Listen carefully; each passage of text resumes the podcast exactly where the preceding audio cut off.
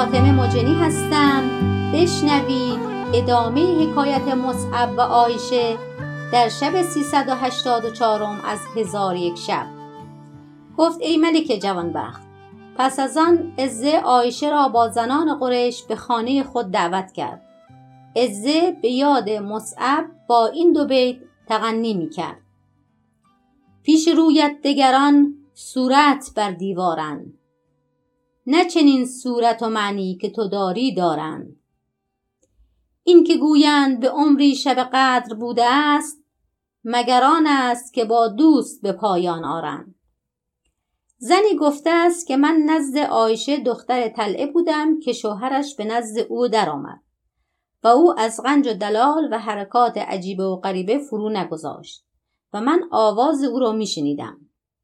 چون شوهرش برفت من به عایشه گفتم چگونه با این شرافت حسب و نسب که تو داری در نزد من این حرکات پدید آوردی؟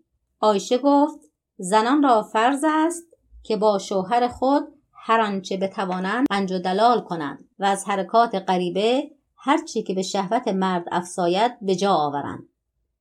گفتم قنج و دلال با شوهر خوب است ولی در شب. آیشه گفت من روز بدین سان کنم و شب بیش از این به جا آورم. حکایت ابو اسود. و نیز شنیدم که ابو اسود کنیزکی بخرید و او را بسی دوست می داشت. پیوندان ابوالاسود مذمت در نزد او بگفتند. ابوالاسود را عجب آمد و دستها بر هم بسود و این دو بیت برخوان.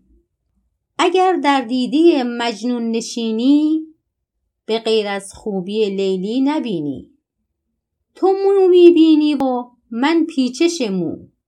تو ابرو من اشارتهای ابرو. حکایت مذرت نپوشیدن راز. و از جمله حکایت ها این است که مردی آسیابان را خری بود که با آن آسیاب میگردانید.